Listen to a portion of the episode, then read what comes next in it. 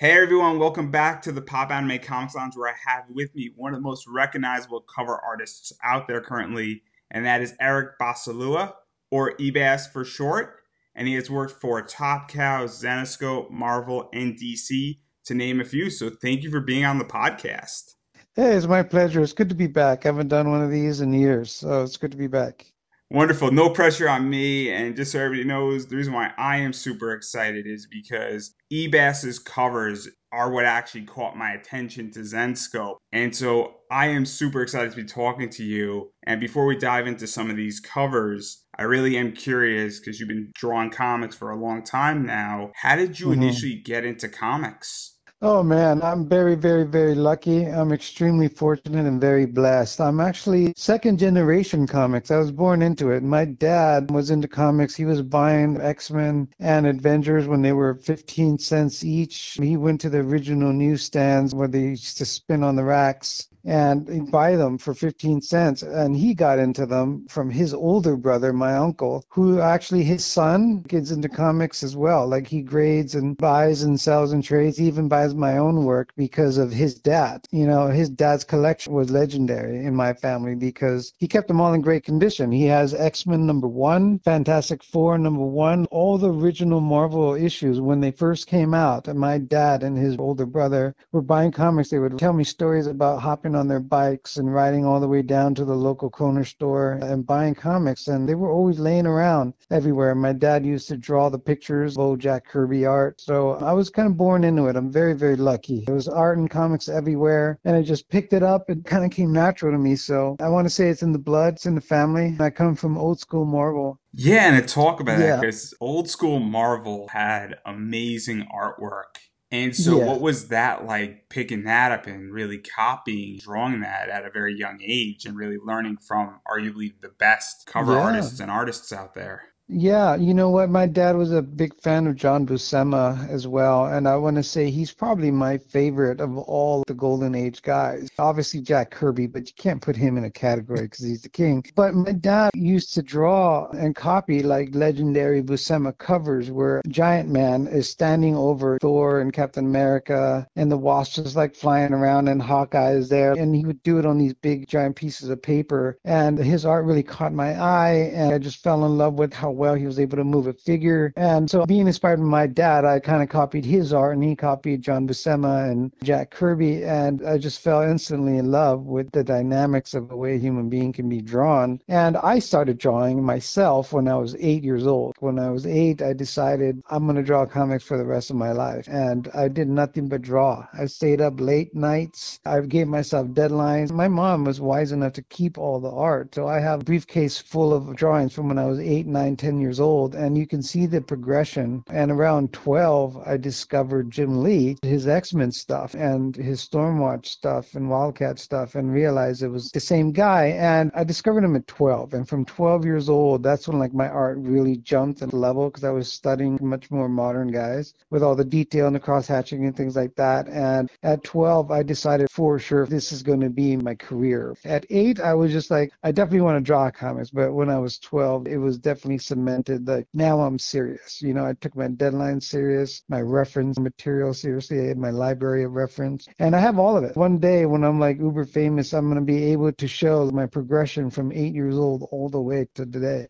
And so you're 12, and what other influences were really developing your art from the ages of 12 before you came into Top Cow? When you were, I think, 18 or 19? My portfolio was first looked at when I was about 17, and they wanted to hire me right then and there. But I actually showed Rob Liefeld my stuff when I was 15, and he really liked my stuff, and I was too young. They're like, hey, when you get a little bit older, and finally when I turned 18, Top Cow saw my stuff as well as Wildstorm, and Top Cow liked my work more, and that was pretty much all she wrote. But I've been practicing for that particular day at San Diego Comic Con since I was eight. So, what is um, that like to show Rob Liefeld your work and then Top Cow likes your work and to have it happen so young? Because not every artist gets that privilege and that not privilege. everybody is talented like you. You don't know how grateful I am just in life because not only was I blessed at a young age to be exposed to it, and I started real young, I happened to have been born in Southern California where I could literally drive down to Rob Liefeld's studio. I've been in the studio and I took a tour of their Anaheim location and I went to Top Cow and I was able to drive into work. They're like, hey, yeah, come work for us. And I was very, very fortunate. If I didn't live in Southern California, I would have never been able to do it. I was so lucky. I feel very blessed to have started so young. I got exposed to really good art at a really young age. And I try not to take advantage of it because I went to San Diego Comic Cons not to take it for granted. I was a fan. I stood in these long lines for Michael Turner, even Andy Park. And I know what it's like because I met several of these celebrities in the comic world. And some guys are really nice and some guys are not nice. And you remember the feeling of walking away. It's like, oh man, like he's exactly what I imagined. Or like, wow, he was a bit of a douche. Like you remember the feeling. And I wanted to make sure that as a fan has waited hours and hours and hours and trying to get autographs and sketches, I remember the feeling as a fan. Like make sure you make all of them walk away happy, feeling good. And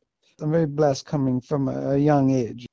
And one of the nicest people to talk about was at Top Cow was Marc Silvestri, who was your boss. And yeah. really cool guy. I've heard so Very many cool amazing guy. stories about him. But what was it like to work with him, and what did he teach you? And I can talk about that for days because I worked there ten years in house. I've actually slept on his couch one time, and I've used his like shower and bathroom. Like he's such a nice guy. He was just like, "Yeah, man, come hang out, go kick it." Like you don't expect him to be such a nice guy. You know, we've gotten drive-through together, and he's gotten like the whole crew donuts and Subway. He's such a down-to-earth guy as a human being as a person, as a mentor, that's like a whole nother level. Like what he was able to combine in being a sensei was kindness and like encouragement and motivation. I've seen other guys give critiques. I'm not going to mention names, but they weren't even critiquing my work. And I see them critiquing other people. And they were kind of like soul crushing because they think that honesty is a good way to teach. And I never thought that they were good at getting results. But Marc Silvestri, his record shows like he's just the best teacher. He's mentored Dave Finch, Joe Benitez, Michael Turner, myself. There's just so many people under his name that he has credit for mentoring. And the reason why is because in my experience, the way I saw him teach, by the time you were done with his critique versus someone else, like you walked away from Marc Silvestri feeling good. You feel motivated, like, oh man, next time I'm going to make it so good and I'm going to kick so much ass and he's going to like it. Like he always encouraged your talent, no matter how good you were. I've seen him critique guys off the street and showing a portfolio for the first time, and they were not good. You know, they didn't really have a future. And I know Marc saw it as well, but he never ripped you a new one. He was just always encouraging. So being there for a decade, I learned so much like how to be a good person, how to critique other people's work. And I always use the Marc Silvestri approach to make sure that they're encouraged when they walk away. Ripping them a new one may work at universities and colleges and Ivy League situations, but like in art, it's supposed to inspire. You want to inspire. So Silvestri was just a privilege to even be around. You know, he was a nice guy. He would almost always buy us all dinner. Like we'd be in the bullpen all working. Sometimes there's like 10 of us in there and, you know, we take a break and he just like, hey, you know, let's get some pizza. Let's get some donuts, some coffee. And he would just hand us cash. And we would go like little minions and then get it all and bring it back and just hang out. We would just all eat and talk. And there was pool tables at Top Cow. We had Xboxes. We'd play Halo for hours. We'd play foosball. It was just a tremendous experience for myself. And again, I was lucky enough to be born here in SoCal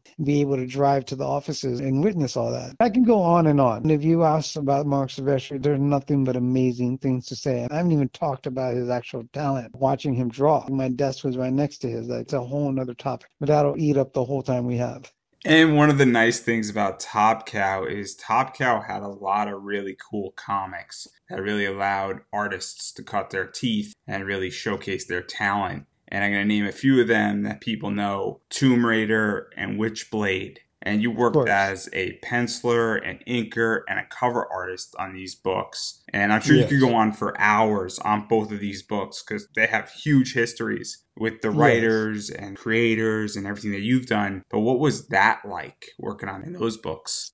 Top Cow books were and still are my favorite to work on. I love drawing for Marvel and DC when I've drawn their characters, and it's a nostalgic feeling, that childhood feeling like I couldn't believe I got to draw Superman on a cover. And it had Jim Lee's art on the inside of the book, no less. And he was one of my top two heroes, Jim Lee and Marc Silvestri. And being able to go home and show my mom and dad, because they took us to San Diego Comic Con every year. So it was like a big family thing. Everybody was into it. And like, look, Ma, I drew Superman, your favorite character on a cover of a real book. Like it's nostalgic and everything, but the top cow books, Silvestri designed all of them and he has this organic design sense. It's the best I've ever seen in any of all comics. Like the way that he designed the Witchblade costume and the Darkness costume, they're just some of the best character designs. So like it was what I was made for, like my particular talent, like really resonated with Silvestri design. So it was a dream come true. I worked on those books you mentioned, Witchblade and Darkness, and I did my own Tomb Raider books as well. And it was just a lot of fun. You know, she was just a hit video game. And when I drew my Tomb Raider books, here's a great story. I went to my editors and I was like, hey, you know what? I really want to draw this book. I drew three issues of Tomb Raider. And I said, Lara Croft has a lot of skills. She's a hand to hand combat fighter. She's a gymnast. She's an athlete. And I know she has all these skills. So I want her to showcase all these skills and not use her guns. And I always tell people, hey, did you notice that she didn't shoot a single bullet in the three issues that I did? And they're like, holy crap, no, I didn't even realize And she fought the Magdalena, who guest starred in the book. And it was great. Being a top cow, I was able to walk into the creative directors and editors and make a suggestion like that. Like, hey, can this main character who's known for her guns not use them at all? They're like, brilliant. Yes, let's do that. And I loved it. I had a lot of creative freedom, a lot of like input, and I had the backing of Marc Silvestri. One time I got to work with Paul Jenkins and we looked over the script and we decided like, hey, maybe we need more action in this issue. And I had the whole support of the whole staff and Silvestri himself. And we had a lot more excitement in that issue. And I was able to work with him and make it happen like that. It was just a joy, man. It was just like a dream. It was like a comic book version of Disneyland.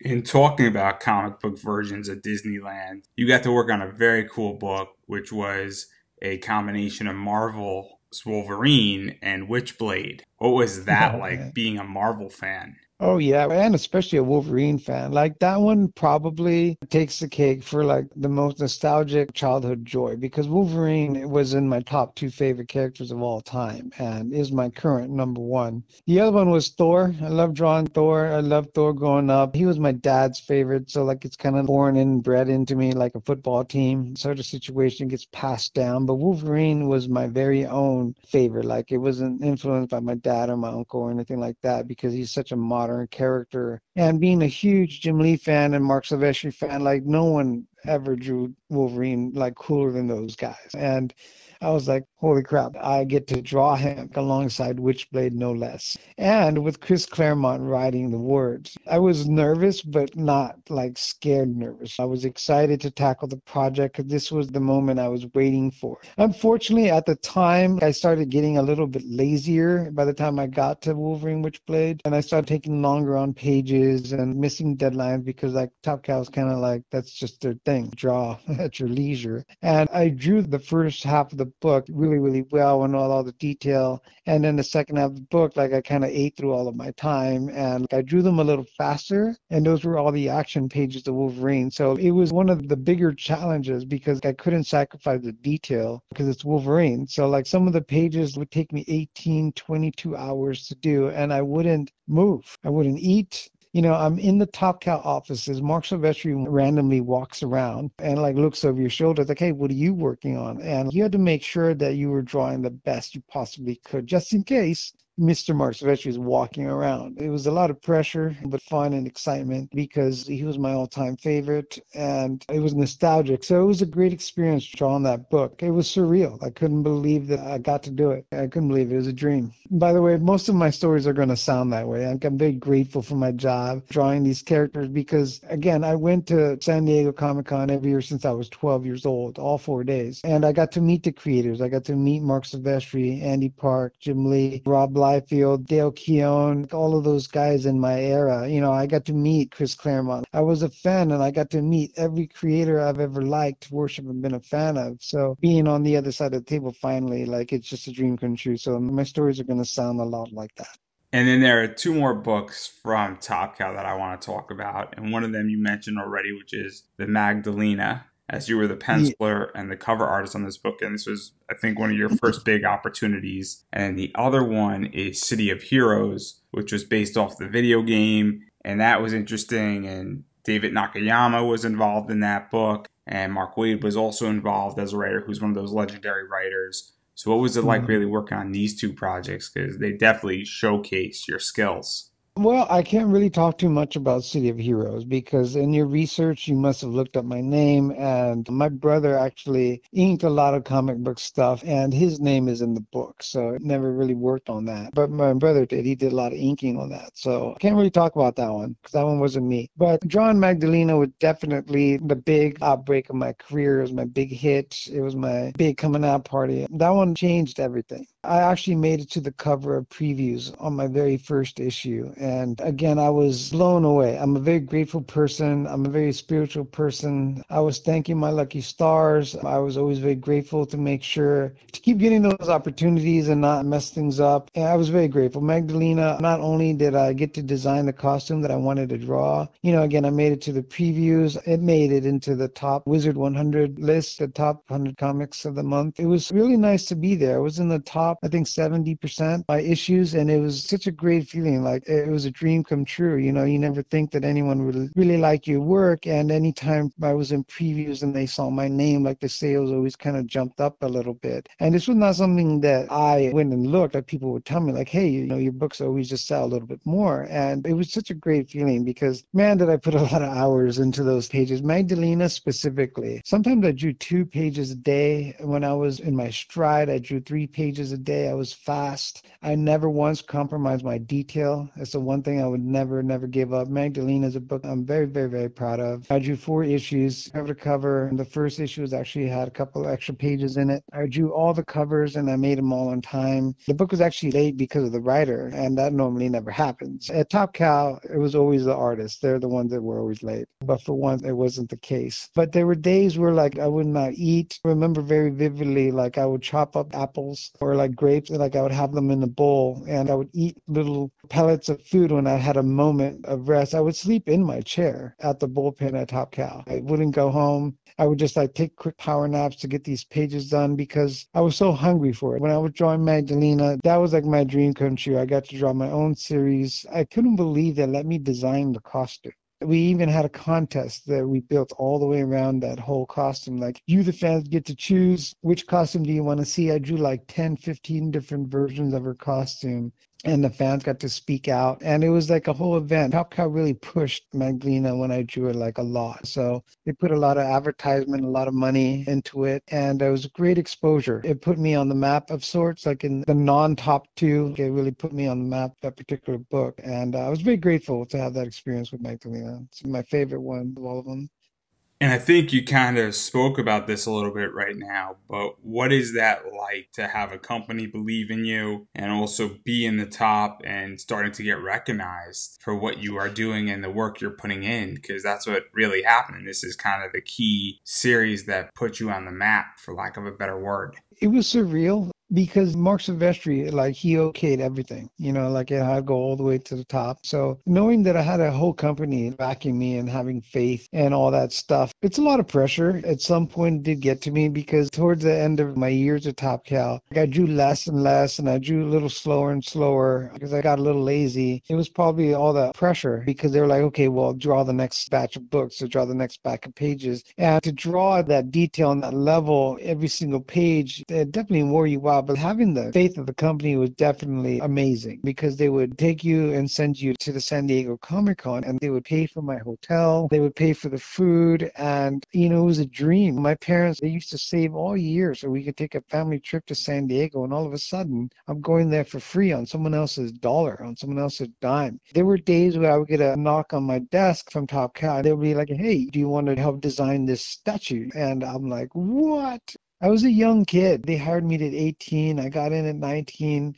And I imagine it's how Kobe Bryant must have felt. Like he can't believe it. Like the NBA, the Lakers of all people, they're backing me at 18 years old out of uh, high school. It's a lot of faith. And it was a joy at the same time. It validated my style. I put a lot of work into my look and my style. It was a blend of a lot of artists that I really like. Jim Lee and Silvestri are obviously my biggest influences. But I love J. Scott Campbell. I grew up with Danger Girl. So I met Cow, liked my style, and I guess it was marketable. And I loved the idea that they can use my art to help sell their product because I wanted to get my art out there. And like I said, it was a dream. I felt like Kobe Bryant. Like I was just this kid among all these adults. I've never had a real job. I've never worked before. Top Cow is literally my first step into the working force. And they gave me a key card. I can come and go as I please. I had a key to the front door. It was just amazing to have their faith because they use you as gimmick and selling points. You know, like, hey, the San Diego Comic Con exclusive cover is by Ebass. It's so amazing to have that faith.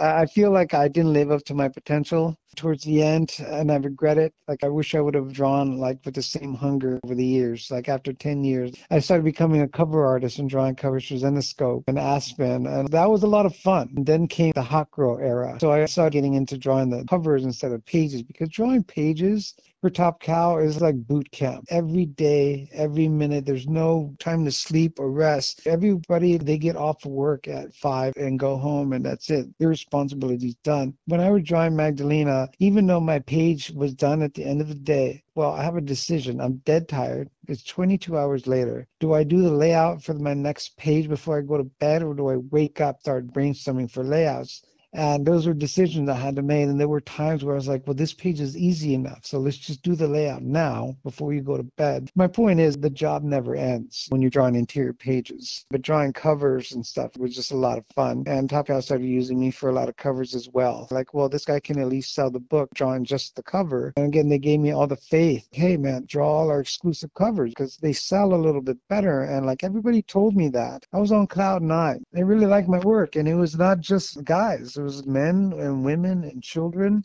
When I meet the fans at San Diego Comic Con, it was such a nice experience because of Top Cow. It gave me a lot of exposure to everyone that ever went to that convention, and they meet me. And I made sure to always be nice to the fans because I love being treated well as a fan. And like some of these guys still buy my work till today. It's like 20 years later, and they're still buying my work. And they're like, "Hey, I remember meeting you in San Diego when you were, you know, young." It's great because of Top Cow and having the faith, they were able to really put me out there. Uh, I'm very grateful. And now, before we get into the hot girl era, because I love that era of your work, I'm a big Zenescope yeah. fan. I do want to talk about two more companies briefly. And you did some work for Marvel. You did a Civil War book. You did an Ultimate Fantastic Four issue. I think you worked right. on the new X Men that Marc Silvestri sort of brought you into. And then on the mm. DC side, you did some Justice League 5 work in the new 52. I think you did a right. Flash cover and you did Batman 50 and you had a really awesome Dark Nights Metal 3 cover set. I did a couple Harley Quinn issues. I did a Suicide Squad one. And I know you want me to change it up, but like it's going to be all the same stories. It's very nostalgic when I worked for DC because my mom's favorite character is Superman. So when I drew JLA number one and I got to be on the cover, that's probably my greatest achievement in my career because they used my two images over and over again, even now. DC has put me on two JLA covers and I've seen it on trading cards. I've seen it on like socks. I've seen it on blankets, and my favorite is a cereal box. I've been on the cover of a cereal box with the two images that I have that I've done for DC and my JLA covers. I've never seen my art used on such a wide scale. And I can tell you a story. One time I was walking in, I believe it was Staples, you know, I needed to buy some supplies. And I'm walking by this calendar rack and I turn and I see my art. I'm like, hey, wait a minute, that's me.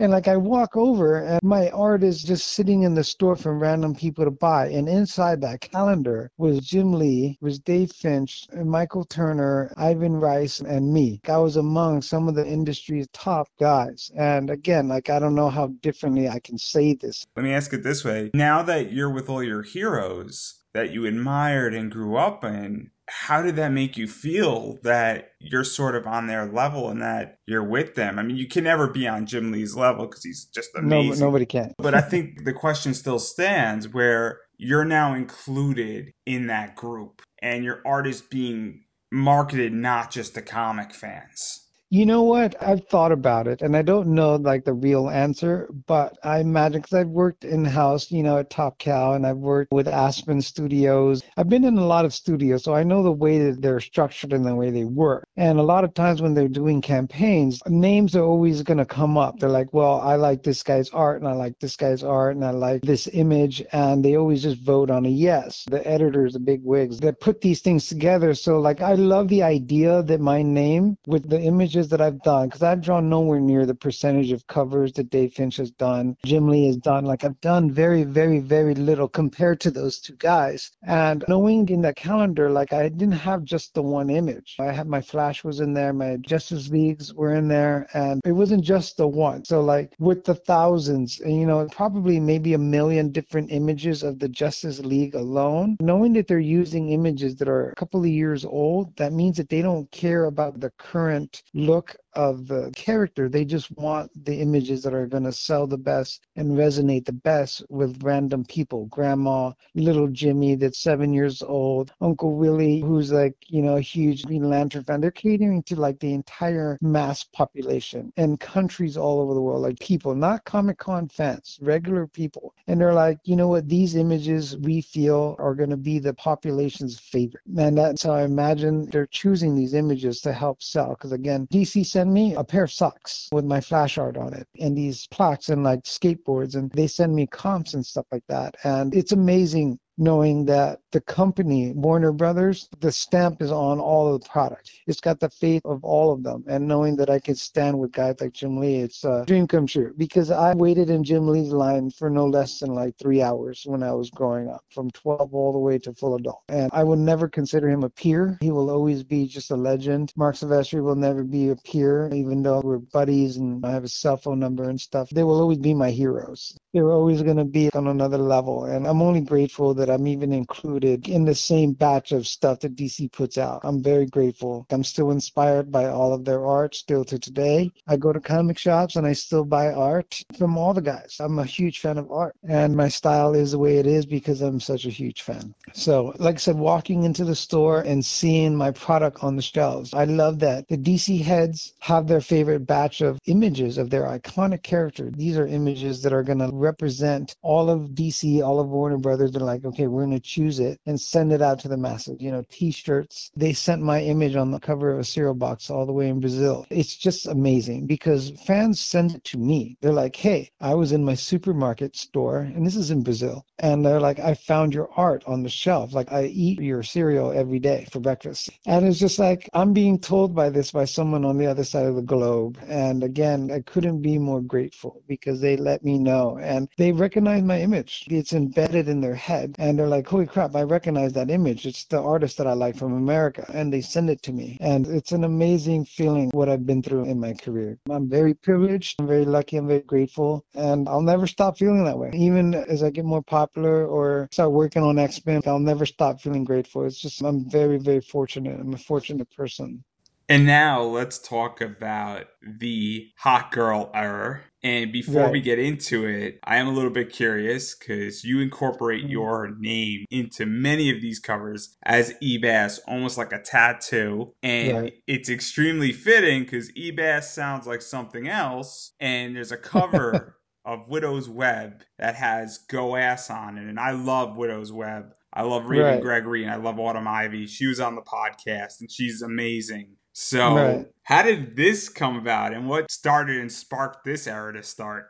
Oh man, that's a cool, fun story. It actually all started at Top Cow, believe it or not. There's a company called J Company, and they wanted to do their own exclusives for the Top Cow books. They would slap their cover on it, and all the other guys were too busy, you know, like Kuchar and Michael Turner and Andy Park. They drew covers for J Company, but I was a guy that was less busy, so I started drawing a lot more. And these guys are the first ones to ever tell me that my sales were on par with Michael Turner, if not better sometimes. And that was such an unbelievable feeling. It was very surreal. I was maybe 20 years old when they told me that. And Michael Turner was a living legend at the time and still is, obviously, but he was at the height of his career. He created Aspen and Fathom, and I was just dominating everything. And knowing that I was drawing my own Fathom swimsuit specials for J Company. So I started like drawing these sexy poses, and I always felt like there was a lot of fans that really wanted this niche. There was a huge demand, like a desire to see a hot girl version of their favorite characters. And people do it all over the internet. They'll draw like a nude Supergirl or Wonder Woman or whatever. So like I knew that there was a fan base. People even do it with Disney characters. So when J Company came to me and they were like, "Hey, you know what? Can you do these hot girl versions?" It couldn't be more like the way Arnold was meant to play the Terminator because I couldn't have been at the right place at the right time more than that. Because I'm a fan of drawing the female form. I draw it in my own style, and they gave me an opportunity, and I kept trying to push the envelope with J Company. We eventually got into the topless area, and I love the idea of pushing the envelope. Hear stories about Eminem and Marilyn Manson and Elvis Presley, like the rebels of the era. I'm not saying that I am one, but I noticed that in the media, you either love or you hate this person's product. But regardless, those people always paved the way for the next generation to do something and make it okay. Like Madonna, like she made it okay to over sexualize music. And a lot of people at the time definitely hated Madonna for doing it, for being so raunchy and slutty and everything. But when everything calms down and subsides, no one's going to say anything bad about Elvis anymore because he did it too, you know, swinging his hips and getting censored on TV. At the time, no one's ready for it. And when I got into drawing nipples, no one was ready for it. They weren't expecting that. And I like the idea of pushing the envelope. I love the idea of drawing something exciting and something never seen before in comic books on a mainstream level like Zenescope. And it's so ironic, but it worked like a dream because it was all part of my plan. I definitely raised some eyebrows, I imagine, and I'm sure I offended some moms out there who accidentally see it or something like that. But it paved the way, I believe, for a whole new generation of artists that have spawned because of nudity and sexualized covers and these exclusives and what they go for on eBay. And it's going to sound bizarre, but like I believe I'm the godfather of it all. Like I started the whole thing and eventually the topless became full nude. And now I've literally paved the way for everyone who now has their career and companies because of this situation and my desire to keep pushing the envelope. Like I, I beg some of these guys, please trust me, let me do this shot of just an ass on the cover or like cutting the face off or a girl taking her panties off. Even Zenescope said no. They're like, that's too much for us. And these were the guys that helped start it. You know, so I went over to like Big Dog Ink and they were one of the first that were brave enough to print pulling panties down on a cover. Like even Zenescope was afraid. Like people were not ready. They're nervous. They don't know how people are going to react. The fans are going to react. And I knew in my gut, if you do it right and you do it classy enough with artistry, you're not going to offend them. And thank God and thankfully I was right. There wasn't an uproar. There was no outrage. And all I did was pave the way for so many new artists to do it. We got guys that are just coming up out of nowhere. You got Ryan Kincaid now. He's starting his career on all of these things. And Mike DeBalfo, they started their careers just drawing topless girls. And all of these new guys are just, hey, I want to draw these hot naked girls all day long for a living. And like it's bizarre, but it, it spawned like a whole new section of the industry that has never really existed before because now people can have a career that starts off with being a cover artist, a good girl artist. It never worked like that before. You had to be in comics work, you draw issues and comics and pages, and eventually you can just do covers. But now there's this new section of the industry where you could start your career by just doing covers. And I'm glad that I could help inspire that. I'm glad I could help influence that. It's changed a lot of people's lives. Like a lot of people are doing Kickstarters and doing really well for themselves without being on the big two. I'm glad to be a part of it. Zenescope and the whole good girl art, it's a lot of fun. And you know what some of the best part is? That women are really into it as well. It's not just the fanboys. I have tons, tons of females. And I remember on my last sale looking at my orders and some of the first four girls that ordered one of my topless prints that I just posted were all females. All females. And it's such a delight because it's another validation. Like when my art is in the same calendar as Jim Lee, it was a validation. And knowing that I'm not offending, I'm not treating the female body wrong, I'm not offending, knowing that other women also like my work, it was a huge sigh of relief knowing that I'm doing the beauty of a woman justice, the female body, I'm doing it justice. I'm not offending anybody or anything like that, which I don't ever want to do. Even though I try to push the envelope, I don't ever want to get to the point where it's like raunchy and offensive and gory and icky. And they say that I never cross that line. The females, they tell me, and they're like, you still somehow manage to capture the power of the sexuality of a woman. And if it comes from a woman, then there is no more validation than that. And it is my honor and my privilege to just represent. I'm grateful for the whole good girl era of art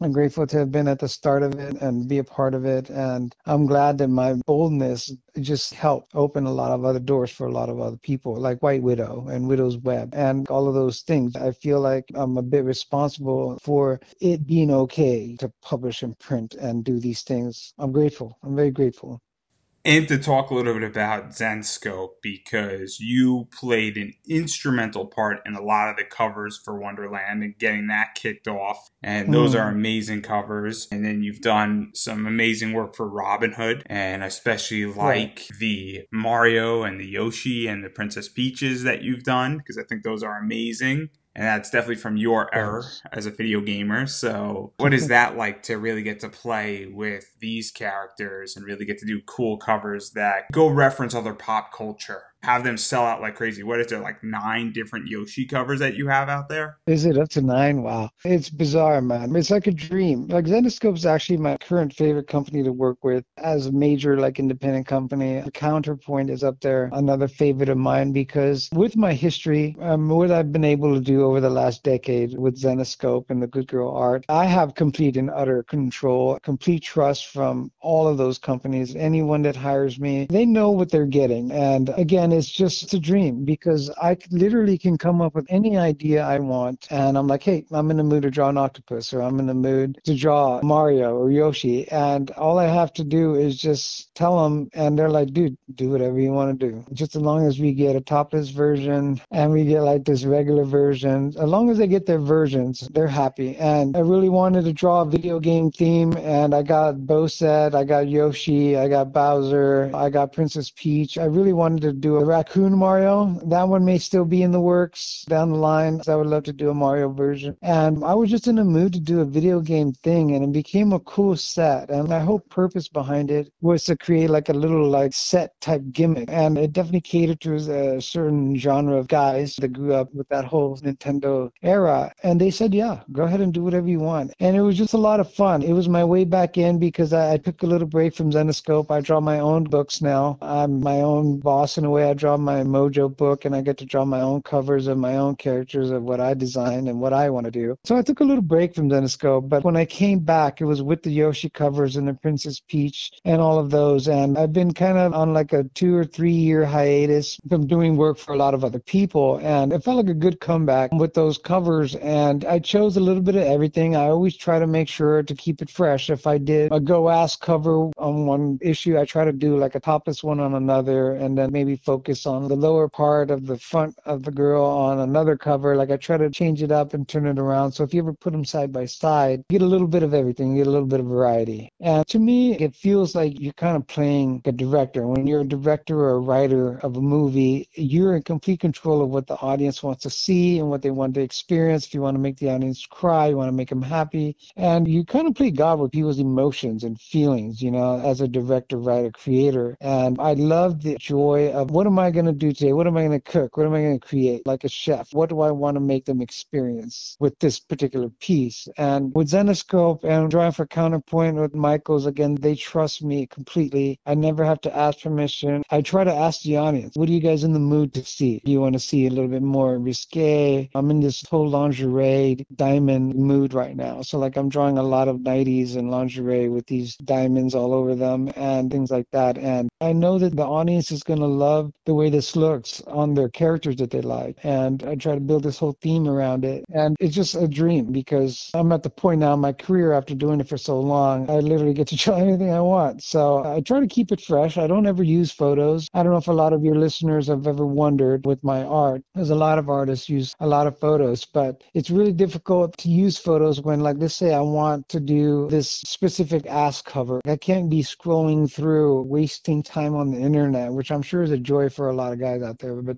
uh, like, I don't have the time because if you go into like the internet black hole with images of searches of hot naked girls ass poses, I'm sure you'll get lost. Like you'll just wake up one day and it's like, oh crap, it's three days later. Like I don't have that kind of time. So like I come up with all my own poses. I don't ever use the internet. I mean, ever. Like I don't get computer viruses from my search engines or anything like that. I don't ever do it. I don't have the time. So, like for example, Murat Michaels, I'm sure you guys know his work and you love his stuff. He's like, hey, you know what, Ebas, we need another classic ass cover. So he's like, draw a duty poo in her butt and give us his nice ass shot. I can't just start scrolling the internet for this specific camera angle. So I think that a lot of reason why some people like my work is because of the look that I have. And like I spent a lot of time studying, like I did when I was 12, and I was studying Jim Lee, and I was studying Silvestri's art, and like John Buscema, like I always study the subject matter. So when the time comes and you're on crunch time and you're on deadline, you can deliver your top tier quality or at least close to it on a certain amount of time. I do study on my off time, like I study the female form, you know, like Victoria's Secrets or Pinterest, and if they're scrolling through your feed or something like that. So I do keep up to date with my anatomy lessons. I still do anatomy for drawing my superhero guys, you know, in case I need to draw Superman or Batman. And I do a lot of homework. I do study a lot, like visually. I don't sit there and do anatomy class like in the rookie days, because when you're more advanced, you can, even study with just your eyes. You don't have to bust out the pencil or the pad necessarily to study or brush up on this pose. So, anyways, when I was asked to do this ass pose from Murat's book, I don't need to waste time looking for all of these photos. I can kind of sculpt the woman figure from just about any angle in my style and pretty much execute what I had in mind. It's a dream. I get to do whatever I want. I don't know if you can imagine what that's like. They're like, hey, here's a character. We need it by this date. We need her topless and nude. And I'm just like, man, I love my job. I wake up at home and I sit at my desk and I get to be like, hey, I get to play God and I get to create moods and feelings for my audience and my fans. And I'm very privileged because some of these covers, you guys and even you, you remember Widow's Web, you remember the Go Ass cover. I own and that like, cover. That's why I remember it. It's a great cover. Thank you, man. And I sit there and I try to decide, like, of all the angles that you could put a woman in her ass in that angle, which one is going to be the one that you can't walk away from? That when you see it, this is the one that you got to have because there's a lot of other covers out there as well, and mine are not cheap. They're pretty expensive. And I want to make sure that when you decide to drop that $300 for that limited 10, you don't hesitate and you don't regret it and you don't feel bad. You're like, oh man, this was worth every penny. It's a great feeling. And again, I get to work from home and my fiance, she works at home too. And like, I just get to hang out all day and do these things. It's a great job. I love my job. I'm very grateful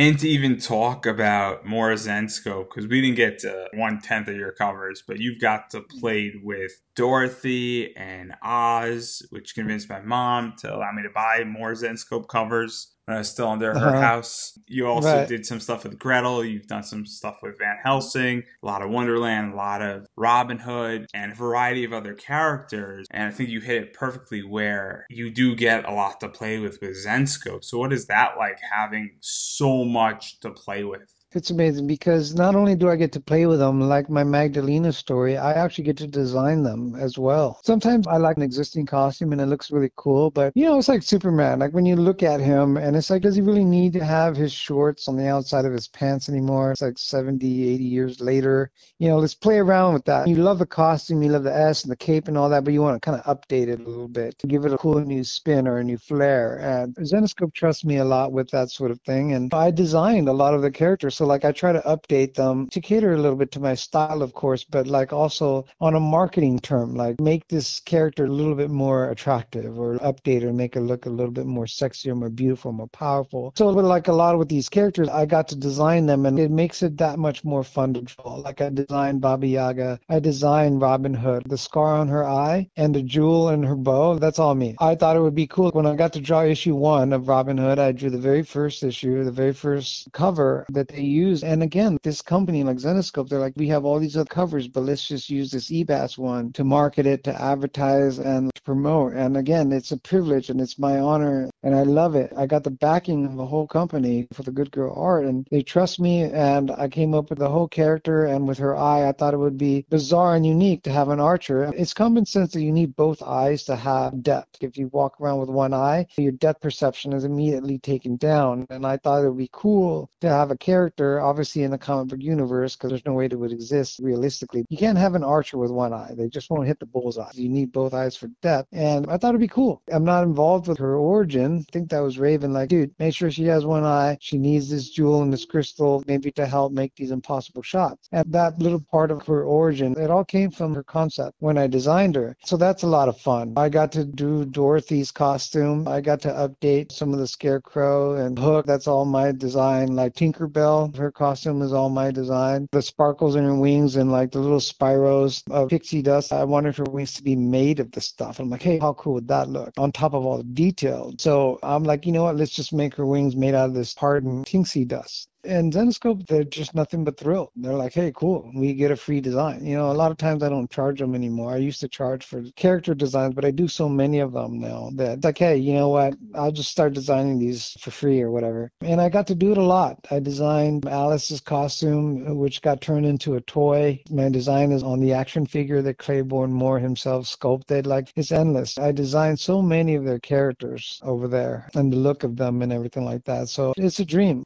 And one of the cool things about some of these designs and many of your covers is you almost work exclusively with two artists that do the colors and ink it, and that's Nia Ruffino and Ula Mos, if I said that correctly. Both of these ladies are amazing. So, what is your oh, relationship yeah. like with them? Because they bring it out and they bring it to life so much, and they're awesome. Amazing. And Sabine as well. Working with these girls, I feel a lot of times that I'm one of the lucky ones that the heavens look down because they're very sought out after nowadays. J. Scott Campbell, Frank Cho, they come knocking on these girls' doors and their fame and notoriety is like light years above mine. I don't draw for the big two, they do. And so knowing that they don't turn down my covers, even though you got big guys are always hunting them down, again, it's validation that my art is worth their time. It always takes them longer because of all my details. I'm very grateful to Ula, mm-hmm. Nia, and Sabine because they can color this other artist. They can do three covers in a day. Like mine may take them two whole days. Coloring my work makes them lose money because it takes them so much time. So I'm grateful. I've been very close to a lot of them. We traveled to Comic Cons together, like a group of us, and we've all shared the same room and we eat at the same restaurants after and we grab drinks. And Nia and I, like, we helped start all of that back in the day. Like, she was the first one to really color the topless covers and the nude covers on the mainstream. So she was there at the beginning as Zenescope with me doing all of that. And we became very close and like we even became neighbors. And at one point, I even dated my fiance's brother and we were neighbors. We literally lived down the hall and I could like go into Niai's office and sit down and just hang out and give her pointers and like, hey, you know, can you color this like that? And can you add this effect? And we were creating magic like side by side. And she's a fellow Virgo, so we had a lot of chemistry and we connected and it was very easy to talk and collaborate. Sabine Rich is also a Virgo. It was kind of like I had two twin colors that like I had the same chemistry with and they trusted me and they always listened to my advice and any pointers I may have had. And knowing that I have their complete faith as well as Ula Mos, it's just amazing because I try to give them little to no direction, especially those three girls, because I trust them. Yeah, they've been doing it a long time. If there's a specific color choice, obviously for the Yoshi, I'm like, okay, well, we need a red and a blue and a green. But that's pretty much all I tell them. So, like, I trust them because I don't want to hinder their magic and their mojo. Like, companies trust me, I trust my girls. They're like, do what you do, listen to your instincts. I just did a cover, I can't even tell you what it is, and I gave it to Sabine, and I'm like, just do your magic. I trust you. And same thing with Ula, I just did a death, a Key-Res cover for Zenescope. I think it was for their Kickstarter, and she's sitting on her sickle or straddling it or something like that. And I didn't tell Ula a single thing. And she chose this really soft purple background. And then we did an alternate cover with a little bit more pink, and it goes into a more like cotton candy pink and purple. And I love that they listen to the instincts because that's where I get the best out of them. So I trust them, they trust me. It's a whole symbiotic relationship for sure. I'm very privileged because their colors, when it comes to like drawing beautiful females and topless females and just attractive females, they have this color palette that just catches the eye, like as much as my art does. Like you're walking by the table and like, whoa, look at those colors, you know, like the hair, the special effects, the glow, the way the rim light bounces off booty. Like they know just as well like their craft. And I'm so fortunate because I'm working with some of the best in the industry and Sanju as well. He colors most of my Mojo books from my own stuff. And there's nothing but trust. I only work with guys that I know that trust to make the right decisions on their end.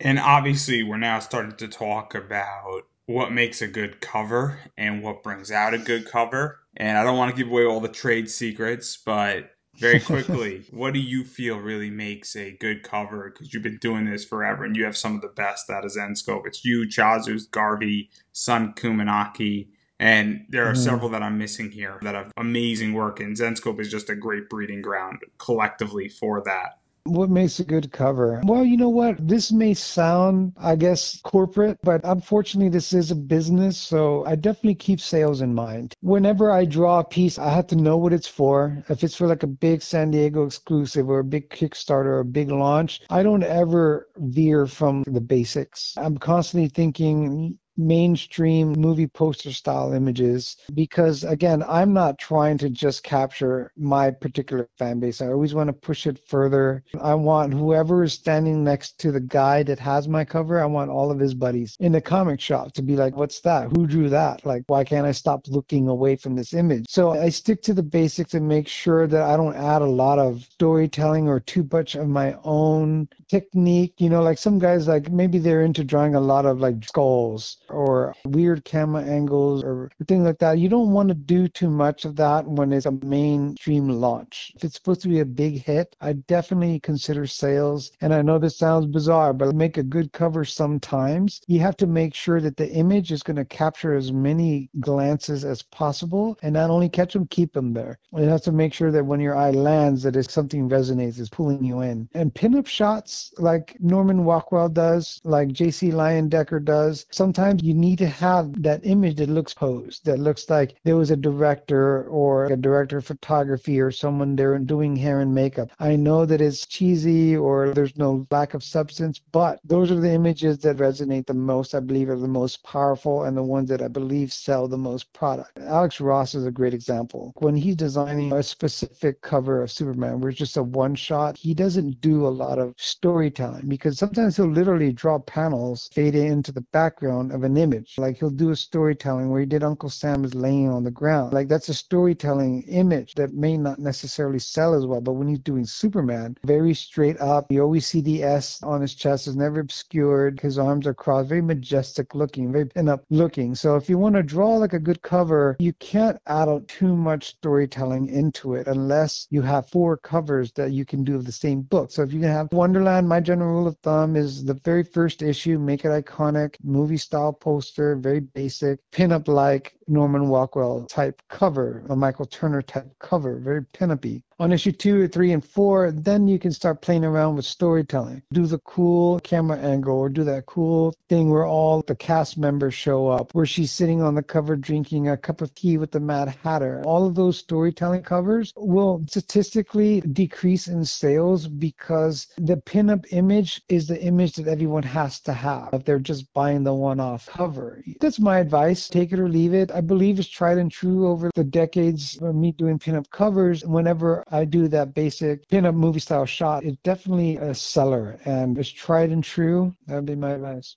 And now we're going to table Zenescope and the rest of the comic stuff. But I did hear a rumor, and I heard it mm-hmm. from Zenescope, and I heard that you're really good at beer pong. And so I'm just curious for everybody who wants to know, and possibly there might be an event in August that you might be at. What is your average in case there is a challenge? I do pretty good. I have an unfair advantage. I'm an artist and I have like a little bit of an eagle eye. I can get pretty good headshots in a video game. So like when I need to focus, whether I'm drinking or not, I can definitely hit that bullseye. I can play darts, drinking beer and still hit the bullseye. But again, it's kind of like playing darts with Hawkeye. I have an unfair advantage. I can definitely do pretty good. I can hold my own for sure. I can go to the last table the last round. No problem.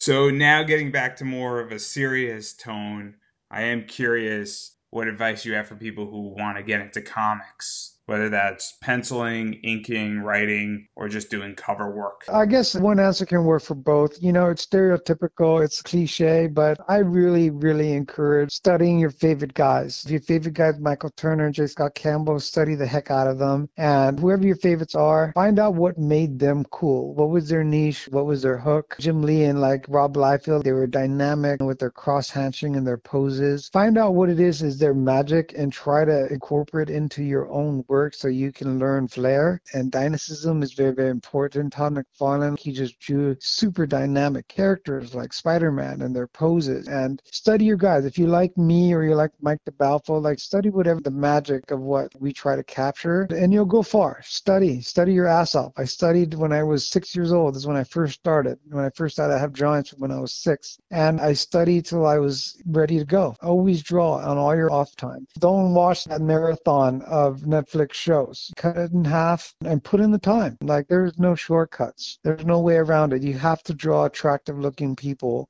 because at the end of the day it is a business a company wants to be able to sell you they want to look at you and say hey you can make us money we're going to put you on some covers and the only way to do that is to draw things that people want to see i recommend doing the cliche study learn and practice there's no way around it even if you want to just draw covers study, learn, and practice. Get out your magazines or your quote unquote research folder on your computer and start studying. If you need to study my work, that's fine. Use it to do that. Trace it, do whatever you have to do, but get the knowledge in your head. You want to be able to move the figure in any direction, at any time, in any pose, any angle, and do it on a timely manner. That's just good advice for anybody. So study, study. I to today I have not stopped studying. I still study. I still buy comics. I still look at all my influences, whether it's a photo or an artist. I still do it. Now I'm currently studying lighting, looking at sunsets. I'm looking at what Nia Ruffino used to look at, just stare at the sky and look at the different hues of blue. Study, study, study. Right now I'm studying lighting, so I'm looking at color because I kind of got the whole human being down. I can draw space spaceships and buildings and all that stuff. But now I need to learn lighting and color and shadows. If you want to draw covers and good girl art, you got to get that knowledge in your head. Practice, practice, practice. If you want to draw comics, look at the way guys draw pages, Jim Lee's pages and George Jimenez, just look at his pages and figure out the dynamic energy that they have, Todd McFarlane's energy, and study. There's no way around it.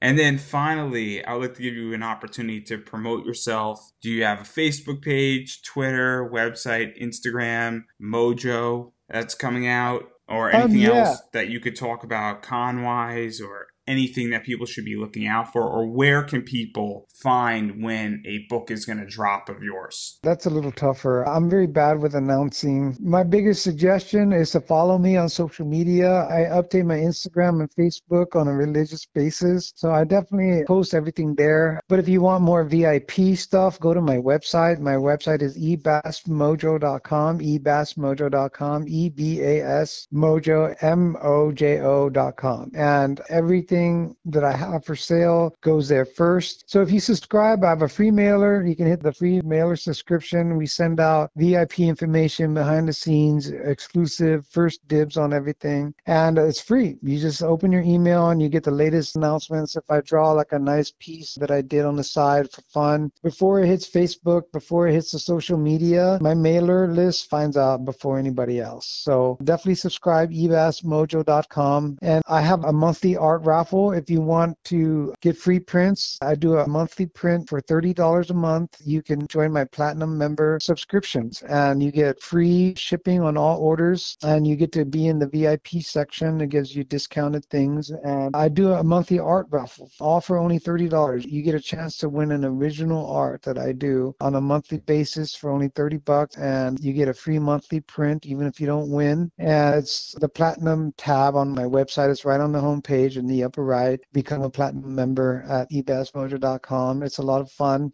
Or eBay is a huge place to get all my covers. If you just Google Ebas, E B A S, on eBay on the search engine, all of my issues are there. There's the easiest, fastest way to get my product. Unfortunately, it's very expensive. To find anything under $30 is very rare. They're very expensive. A lot of my books go for usually $100 to $200 on average. Again, my social media, you just type in my name on Facebook, and that's where you'll find my Instagram is also my name, Eric Basaldua. And that's where you want to go to get all of my latest stuff. My Mojo issues, I think my next one will be launched on a Kickstarter. I'm working with Don McTeague and Dave Finch. We're going to do some jam pieces on some Mojo covers. For my issue seven, I believe I'm going to do it as a Kickstarter. So if you subscribe to my mailer, you will definitely get all the updates and you won't miss a thing. And that'll be for my issue seven. Mojo is an art book. It's in the form of a comic and it's just page to page, just art. It's an art gallery, but in a comic book form. So instead of buying one $60 book, you can buy a $20 Mojo book. You get it graded. Everyone gets some CGC. You can get them remarked. And I got six issues now. Each one of them has three or four variants. Other people have done exclusives with my Mojo and have their own versions of the book as well. And if you want just a sample of my art, buy a $20 Mojo book and it's got my nudes, my topless. It's got everything in there. Well, thank you so much for being on. Obviously, for me as a huge fan, this has been anything but a pleasure, and this has been something that I have wanted to do ever since I first saw my first cover with you. And as always, to everybody, you know, I appreciate everybody listening. We can be found on SoundCloud, iTunes, Stitcher Radio. You can follow me on Twitter at Pop Anime Comics. Check out my website, popanimecomics.com. Check out my Facebook page, Pop Anime Comics. And until next week, everybody, have a wonderful week.